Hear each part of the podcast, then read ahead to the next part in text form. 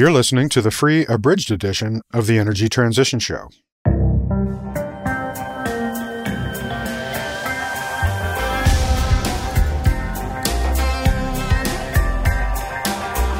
coal, hydro, nuclear energy, natural gas, energy infrastructure, solar power, wind turbines.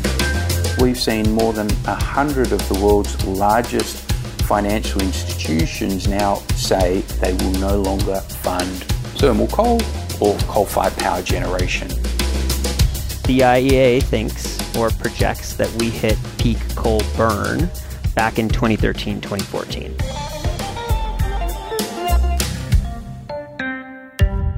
For May 17th, 2023, this is the Energy Transition Show with Chris Nelder. One of the biggest conundrums for longtime observers of the energy transition is why coal mining communities have continued to white knuckle their interests in coal for years, even decades, after it was abundantly clear that the industry was well into decline and would never come back. Surely, we thought, the people of coal country must eventually recognize the reality of their situation. Surely the miners would look at the endless series of coal company bankruptcies that vaporized their pensions and health insurance on the one hand, and the continuing declines in the prices of coal's competitors like shale gas and renewables on the other, and realize that there was no way to turn back those trends. Surely they would understand that the global effort to cut carbon emissions in order to address the existential threat of climate change was much too big and important to be held back by a tiny and ever shrinking coal industry that just pretended all that could be ignored or delayed. How could the people of coal country persist in ignoring these utterly obvious and incontrovertible realities all around them? And how could they continue to believe the claims that the decline of coal could be blamed on the transparently silly war on coal allegations made by politicians who clearly had vested financial interests in the business? Indeed, that was the question we addressed in the very first episode of this podcast, which, sadly, remains relevant today. We're going to finally get some answers to those questions today. Jamie Van Nostrand is a longtime lawyer who has worked for both utility regulators and for utility company clients, and served as a professor of utility law and regulation in several states. One of those states is West Virginia, the poster child of coal industry denial about the energy transition. In his 2022 book, The Coal Trap How West Virginia Was Left Behind in the Clean Energy Revolution, he details how the politics of West Virginia and the actions of its coal industry proponents and lobbyists allowed West Virginians to persist in their dedication to the coal industry despite everything, and how that ultimately cost West Virginians not just a lost decade of action in the energy transition, but decades to come of totally unnecessary high costs for grid power that they will continue to pay for remaining committed to coal when everyone else, even other neighboring coal states, had already gotten on board with the energy transition and begun to enjoy the lower costs of renewables and shale gas. It's a fascinating book, and Jamie is a true expert on the topic, and I know you will find his explanations of coal country's recalcitrance illuminating in this extra long episode. Then in the news segment, we'll have, naturally, an extra long edition of our occasional feature, Coal Death Watch. But before we go to the interview, announcements, announcements, announcements. We'd like to welcome our latest group subscribers. The New South Wales Office of Energy and Climate Change in Australia delivers its electricity infrastructure roadmap, along with other policy guidance such as a net zero plan which includes an EV strategy. And Fitch Solutions, part of the Fitch Group, provides credit research on over 20,000 entities around the world, which informs products such as Fitch Ratings credit research and Fitch Ratings ESG relevance scores data. Fitch is the first credit ratings agency to subscribe to the show, and we're thrilled to have them join join us. We're so pleased to have both organizations join our listeners. And now, our conversation with Jamie Van Nostrand, recorded March 31st, 2023. So let's bring him into the conversation now. Welcome, Jamie, to the Energy Transition Show. Thanks, Chris. Great to be on the show. I just read your book, The Coal Trap How West Virginia Was Left Behind in the Clean Energy Revolution, which was published last year. And it answered many questions for me about why the people of coal country have been so determined to cling to the dying coal industry and to deny the reality of the energy transition that I just had to invite you on the show to share your insights because although the book is focused on West Virginia, which is by far the most extreme example, I think those insights apply in a lot of ways to the other coal states. And you very effectively contrast how other coal states, like Virginia and Kentucky, eventually acknowledged that the energy transition was unstoppable and that the coal industry wasn't ever coming back. But let's take it from the top. Most of the book is focused on what you call the lost decade from 2009 to 2019. What was significant about those years? I think it made sense to start off in 2009. That's when Obama took office, and we had a lot of narrative in West Virginia about the the war on coal and blaming everything on Obama's job killing EPA. So you just had a, a president who was determined to attack greenhouse gas emissions and to address climate change. And of course, coal was the biggest emitter of greenhouse gas emissions in the electricity generation industry. Other big thing was the onset of fracking in West Virginia, sitting on top of the Marcellus Shale, which is the biggest shale play in the in the country, and that pretty much scaled up 2007, 2008. By the 2009, we really realized what a game changer that was in terms of cheap and plentiful natural gas, and that had clear implications for the coal industry once generators started converting to natural gas and new natural gas combined cycle combustion turbines were installed, it really drove down wholesale prices. And that put coal out of the money. And that was a, a big impact on the coal industry. And of course, by the end of the lost decade, the 2018, 2019, you had you had wind and solar, which were increasingly competitive with coal. So it seemed like a nice bookend in terms of those 10 years and sort of how the state handled the transition or didn't handle the transition in the case of West Virginia. Right. All right. Well, as the title of the book implies, coal has been a trap for West Virginia. Why have West Virginians been so attached to the coal industry? Well, I've been there in the state since 2011, and you learn pretty early on that coal is a source of great pride in the state in terms of the legacy of coal, which we industrialized the United States on the back of the Appalachian coal miners, and lots of lots of families, lots of my students, their father was a coal miner, their uncle or their grandfather. I mean, it's just a source of great pride in the state, and it's it's been a real difficulty, I think, moving past that. I learned pretty early on. It's almost like a test of patriotism. Are you with us or against us? And that's been a challenge, I think, for the politicians, basically, to be able to move on beyond coal because it's just such a legacy for the state. Mm-hmm. So, how did the coal industry work to lobby and corrupt the legislature, regulators, and other officials to try to preserve their investments as the industry was dying? One of the things I talked about in the book was around 2002, there were some fairly controversial heavy truck accidents involving coal hauling trucks in southern West Virginia. And about the same time, you also started having mountaintop removal. So there was a recognition by the industry gee, we're employing fewer miners because we're using mountaintop removal and the environmental destruction is huge. So we need to do something about our image. So they created this entity called the Friends of Coal. The West Virginia Coal Association hired a public relations firm and they rolled out the Friends of Coal, which was truly brilliant in a sense. Basically, the objective was to exaggerate the role of the coal industry, how important it was. You had Friends of Coal stickers everywhere. You had the Friends of Coal sponsoring all sorts of events all across the state even had a curriculum for the schools. So the kids growing up in the West Virginia schools basically learn about the importance of coal in West Virginia. They have to write essays about the importance of coal in West Virginia. And it was just a brilliant strategy and, and also involved a couple very popular football coaches, Don Nehlen in West Virginia and the head coach at Marshall. You got a NASCAR driver, you got a military officer, a bass fisherman, brought all these folks in to do some really compelling ads. And it was very effective. And along with that, you had the decline in the influence of the unions. The United Mine Workers, just one, you had coal companies that were union busting, and so you had fewer union coal miners, but then you also just had fewer miners in general because you had mechanization and mountaintop removal, so it was just fewer miners overall. So it's, it's like the Friends of Coal pretty much filled that vacuum in terms of the organizing point around which the coal industry was focused. You know, the cash prizes for teachers and the other kinds of ways that Friends of Coal funded educational programs seems to me a particularly insidious part of this whole program. I mean, I don't know what West Virginia's teaching budgets look like. I know all the other teachers I know outside of West Virginia and other states really struggled. Some of them even have to pay for school supplies for their students out of their own pockets because there's just no money from the school.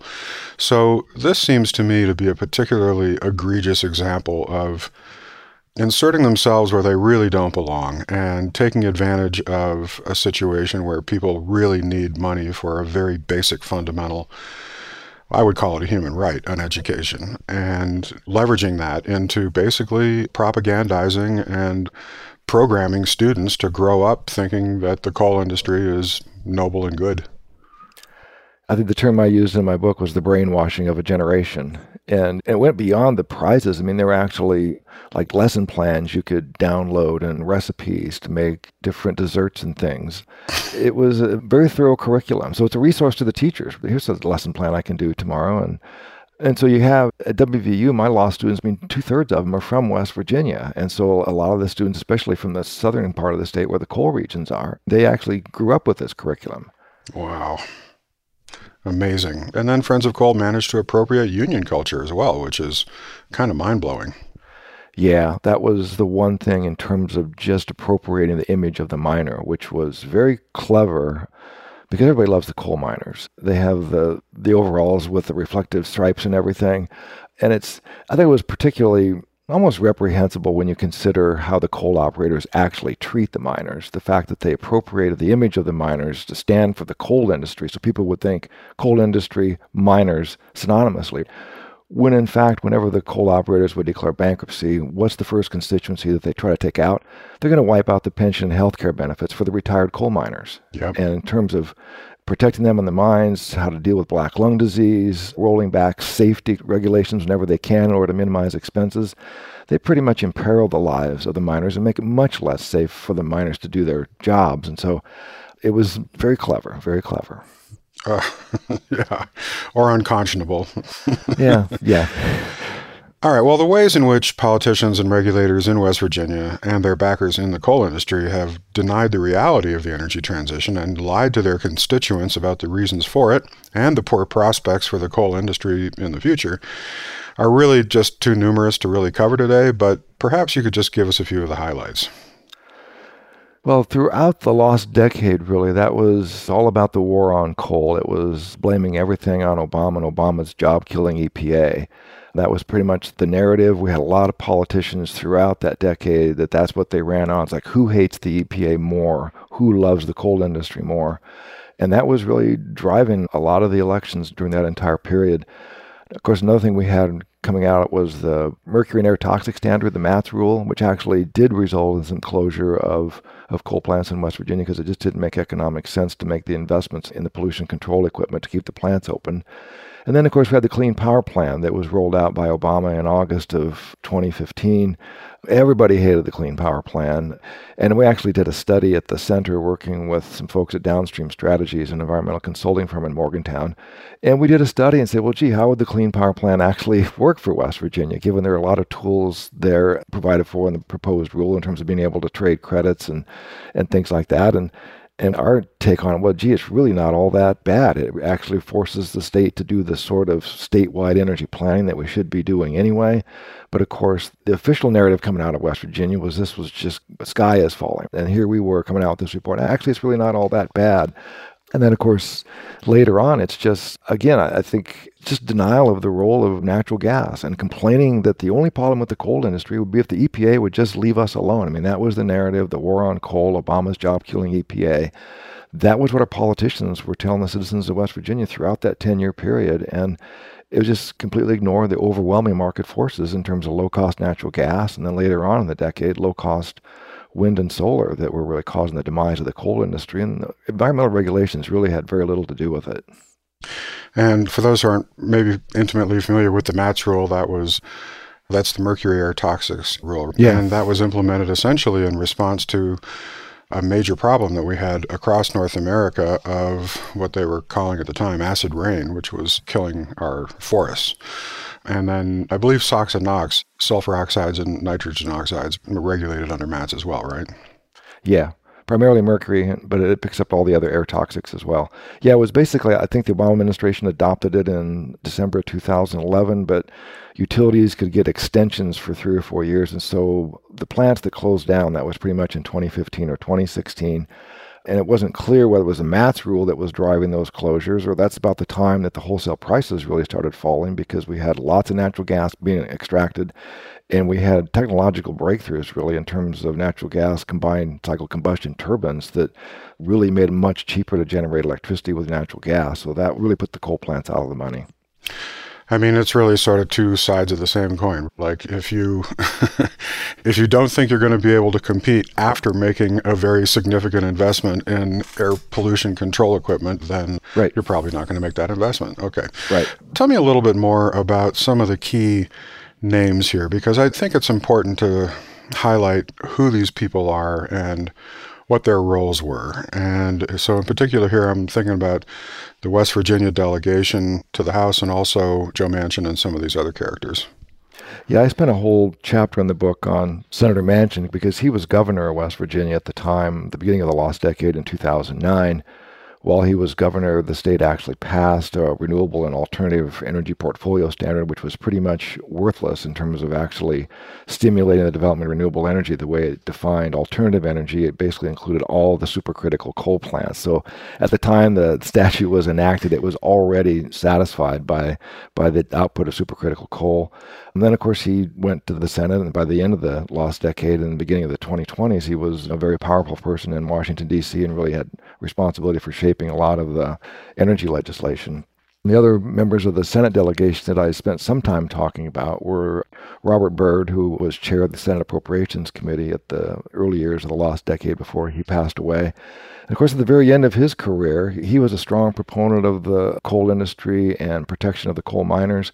But he started turning on the coal industry at the very end and made some very impressive speeches and writings toward the end of his career. Of course, at the time, he wasn't going to have to face the voters of West Virginia again.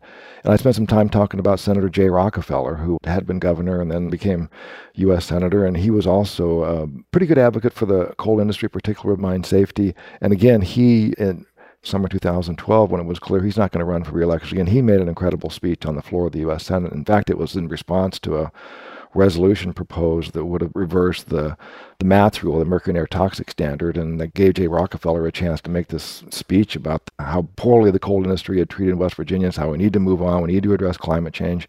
But of course, again, he was not going to face the voters again, and he hmm. was succeeded by Senator Shelley Moore Capito, who had been in the House for several terms before she ran for the U.S. Senate and succeeded in taking Senator Rockefeller's seat in November of 2014. And then there was a couple of other members of the West Virginia delegation, David McKinley and Nick Rahall. Yeah, Rahall was in there quite a bit. I didn't spend much time talking about him. McKinley I knew pretty well because he was former state Republican chair from the Northern Panhandle. So when I was in Morgantown, he was actually my congressman. And he was forced out when West Virginia lost a congressman in the last census. We went from three to two, and he was forced into a, a runoff with uh, another congressman in the state and, and lost his seat. And McKinley was really, really good at playing across party lines, and that turned out to be his downfall. He ended up voting for the infrastructure bill and voting for the January 6th commission. That just would not abide with former President Trump, who endorsed who endorsed his opponent. McKinley was soundly beat in the 2022 Republican primary. Mm-hmm. And then there was also, with respect to the fight against MATS, good old Senator Jim Inhofe played a role there too, didn't he? Yeah, he was the one who pretty much sponsored the resolution. You know, the Congressional Review Act, you can basically pass with simple majority in both the House and the Senate. You can express your displeasure with a particular rule, and that was the goal was to use the Congressional Review Act to reverse MATS. But of course, as long as Obama is president, all he has to do is veto it, and there wasn't enough votes to override the veto. But yeah, Inhofe has been a pretty consistent opponent of doing anything to address climate change. And right around this time was Joe Manchin's famous ad. yeah, he actually ran for the U.S. Senate when Senator Byrd passed away. He had to run for a special election to fill the seat, and then had to run again a year later. And he was criticized for is he strong enough opponent of EPA and a strong enough proponent for the coal industry? And at that time, the ACES, the American Clean Energy and Security Act, also known as the Waxman Markey Bill, was making its way through the House in June of 2009. And so Manchin famously had an ad where he took a rifle and shot the cap and trade bill. It's bad for West Virginia. So, very famous ad. Mm-hmm. So rather than taking on these serious conversations about the energy transition, they were just all politicking against Obama, against the EPA, and for the good and righteous people of the coal industry. Yes, pretty much. And like I say, the narrative was it was all Washington, D.C.'s fault. Everything would be fine in the coal industry if the EPA would just would just leave us alone. And of course, by the time we get to 2016, then you have Trump coming to the state and basically proclaiming how he's going to put a lot of miners back to work.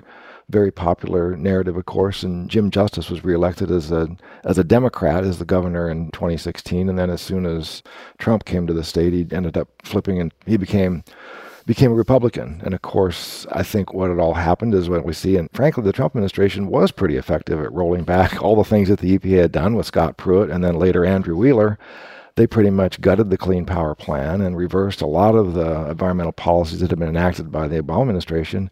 And guess what? It didn't result in the coal plants closing down any more slowly than they did before. In fact, I think more coal plants closed down in four years under Trump than in the last four years under Obama. So it's pretty obvious the state had been sold a bill of goods by by both Trump and Jim Justice, the jobs are coming back in the coal industry because they really are. Because guess what? It's overwhelming market forces. It was natural gas, wind, and solar. It really wasn't the EPA after all.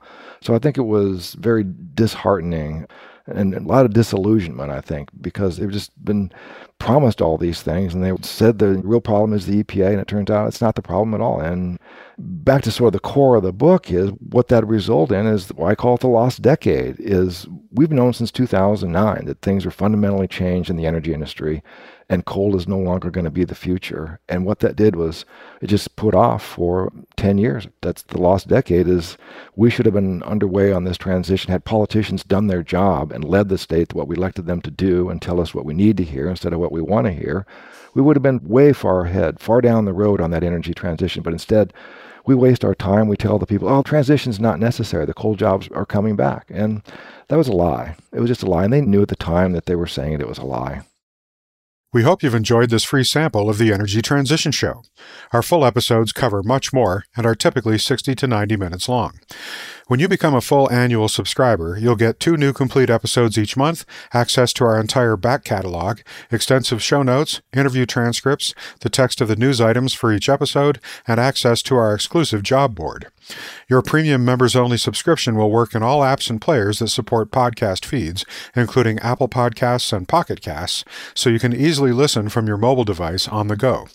The first 33 episodes of the Energy Transition Show were free, and always will be, so if you want to see what our full shows contain, feel free to check those out. Then we hope you'll become a member and support our show.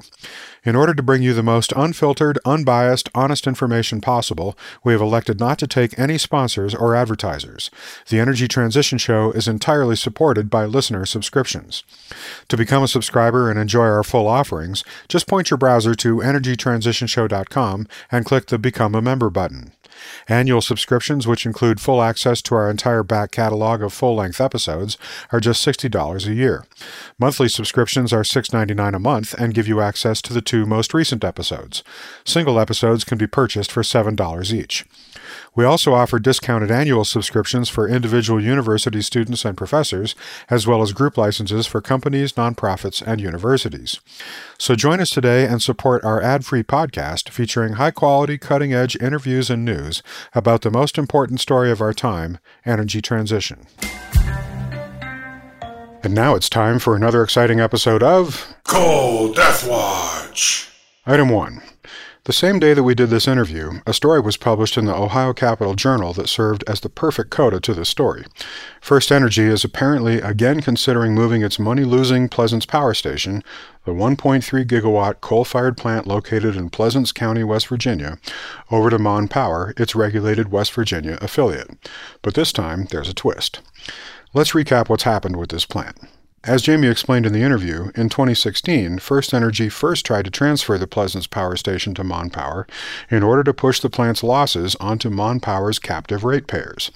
But they were rebuffed by FERC, who saw through the ruse and said that they didn't think it would be fair to Mon Power's customers. Then the West Virginia PSC stepped in and approved the transfer anyway, so long as First Energy agreed to cover any cost overruns if its gas price forecasting was poor.